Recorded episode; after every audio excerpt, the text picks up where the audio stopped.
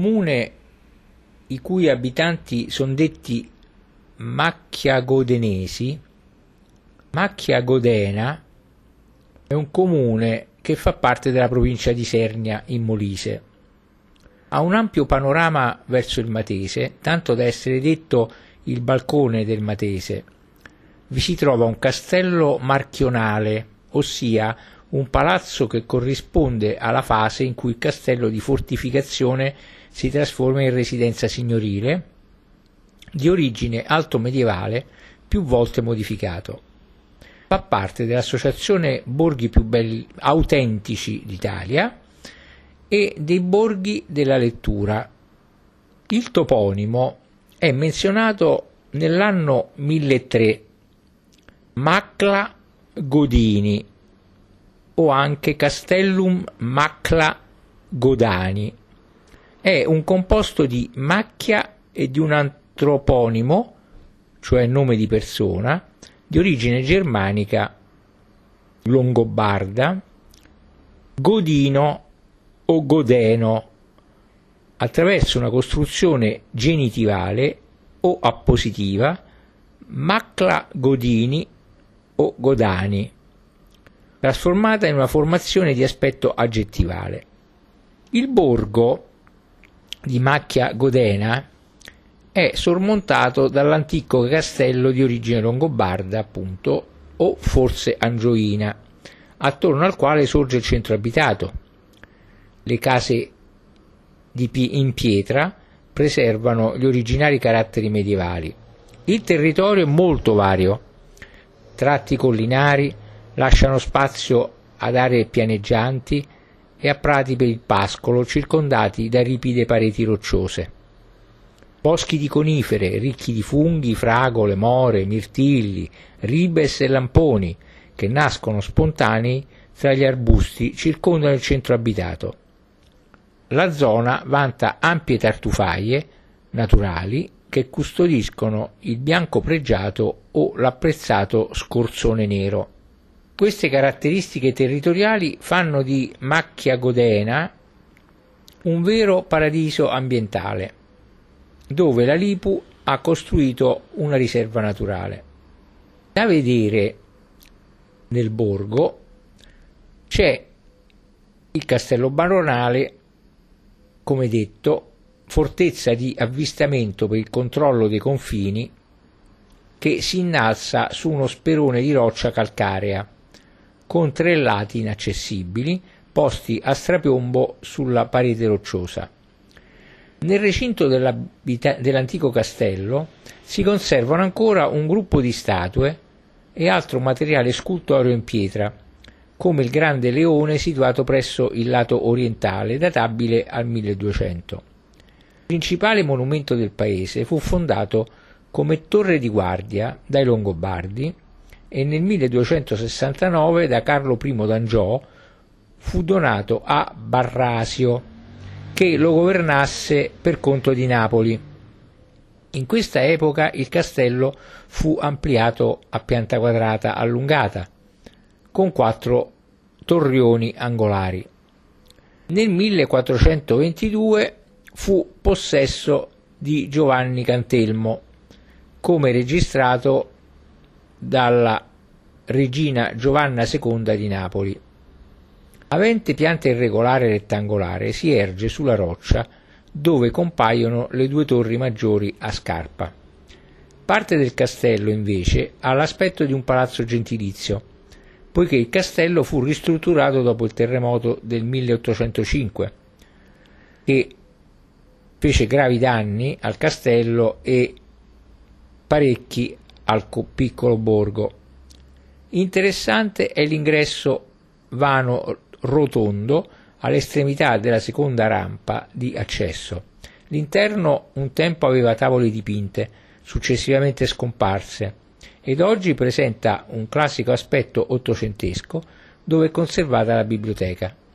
Un corridoio conduce ai sotterranei, dove un tempo erano torturati i prigionieri.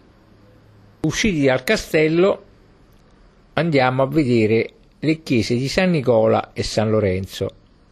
La prima è la parrocchiale, La seconda si trova vicino al castello ed un tempo era destinata a convento, fino alla soppressione nel milleottocentosessantasei. San Nicola si trova nel centro del paese, è a pianta basilicale con navata unica. La facciata è divisa da paraste e mostra un'elegante decorazione a salienti polistile tra il tardo barocco e il neoclassico. Anche l'interno è piuttosto sobrio, tranne una cappella rinascimentale a sinistra, l'unica parte sopravvissuta della chiesa antica. La chiesa di San Lorenzo ha le sue fattezze attuali in merito al rifacimento del millesettecentodiciannove, anche se le terminazioni trilobate e l'impianto fanno pensare ad una sua fondazione nel milleduecento. La facciata è molto semplice, in stile neoclassico, con paraste a colonna dorica e architrave triangolare. L'interno a navata unica conserva un pregevole organo del millesettecento napoletano. All'ingresso si trova una croce stazionaria medievale di particolare interesse, che mostra Cristo trionfatore con la Madonna Regina, insieme al diacono Lorenzo che regge la graticola del suo martirio.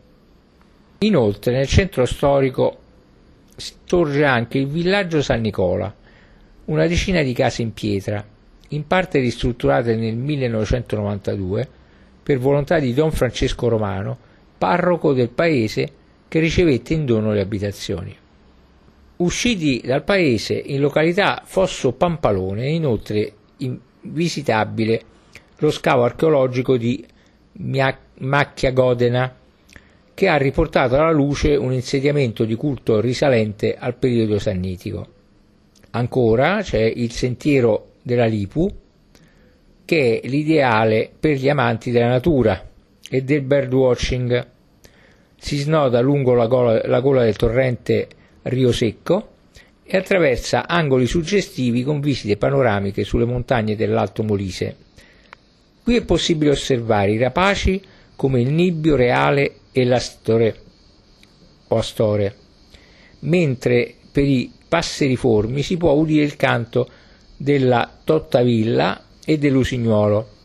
Diverse specie di farfalle e orchidee spontanee si trovano nella zona, che è anche frequentata da volpi e lupi. Ma cosa mangiare a Macchiagodena? L'alimento per eccellenza della tradizione gastronomica di Macchiagodena è la polenta, che è possibile degustare in due varianti: rossa con salsiccia e peperoni e bianca con baccalà e cipolle. Quest'ultima, in particolare, ha ottenuto un prestigioso riconoscimento dall'Accademia Italiana della Cucina, con il deposito della ricetta presso la Camera di Commercio di Isernia. Altro prodotto tipico è il tartufo, il pregiato fungo presente in grande quantità nelle varietà di scorzone nero e bianco, che è divenuto protagonista dei piatti della tradizione, ma viene utilizzato anche come ingrediente per altre specialità locali, come ad esempio per rendere più saporiti i salumi e formaggi. Tra le manifestazioni, proprio per le specialità di cui abbiamo parlato, quelle più importanti sono la Sagra della Polenta, organizzata il terzo fine settimana di agosto nella frazione di Caporio, e nello stesso mese la Sagra del Tartufo. Tra i prodotti della cucina di Macchiagodena è però da segnalare anche il pane, che occupa un ruolo importante. Quello classico è lavorato a mano, come un tempo facevano le nonne. È fatto con farine di tipo zero e zero zero o integrale, sale, lievito naturale e patate, e naturalmente cotto nel forno a legna. Detto tutto questo, vediamo un attimo un po' di storia del paese. Benché Macchiagodena sia un castrum longobardo medievale, notizie di un villaggio dei Sanniti si hanno da reperti archeologici rinvenuti nei colli circostanti. Tra i reperti, tra i reperti un oinocoe, che nell'antica Grecia era una brocca per versare il vino nelle tazze. Nel seicento avanti Cristo, presso località Piana di Achille e Fosso Pampalone, sono stati scoperti appunto questi vasi. Il villaggio italico sorgeva presso il Tratturello, che si sviluppava dal maggiore che da Aufidena, Pescasseroli, andava in Puglia. Tale villaggio sorgeva in località Valle Fredda, i cui reperti sono conservati al Museo Sannitico di Campobasso. Benché il villaggio non fosse un vero e proprio centro vitale con mura e templi di rilievo, fu conquistato certamente nel primo secolo avanti Cristo da Roma e subì la distruzione dei Vandali dopo la fine dell'impero. Il Castrum Nuovo fu fondato nel novecentosessantaquattro, noto come Macla de Godino, dai conti Pandolfo e Landolfo della vicina Isernia. Il feudo nel mille fu possesso della potente abbazia di San Vincenzo al Volturno, a cui fu venduto da Maria di Riofre- Riofredo all'abate Maraldo. Era inclusa anche la primitiva chiesa di Sant'Apollinare, oggi scomparsa. Nel milleduecento furono i Cantelmo a dominare sul feudo e nel secolo successivo subentrarono i Pandone, che avevano il loro quartier generale nel castello di Venafro. Macchiagodena, tuttavia, non ebbe mai dei padroni stabili, poiché nell'arco di mezzo secolo fu sempre ceduta a nuove famiglie. Nel millequattrocento fu dei Caetani di Baranello e poi dei Mormille di Castelpagano.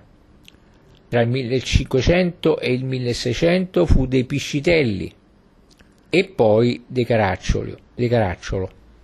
Nel millesettecentottantuno il feudo fu acquistato dalla famiglia Centomani, nella persona di Nicola Centomani, che ottenne il relativo titolo di marchesale. Nel millesettecentonovantanove, con la conquista francese del Molise, Macchiagodena entrò nel dipartimento del Sangro, poi al distretto di Isernia. Nel milleottocentoquindici invece subentrò al circondario di Cantalupo nel Sannio, e nel milleottocentocinque un grave terremoto che sconvolse tutto il Molise distrusse a Macchiagodena le chiese principali e parte del castello, che furono ricostruiti le prime in stile neoclassico.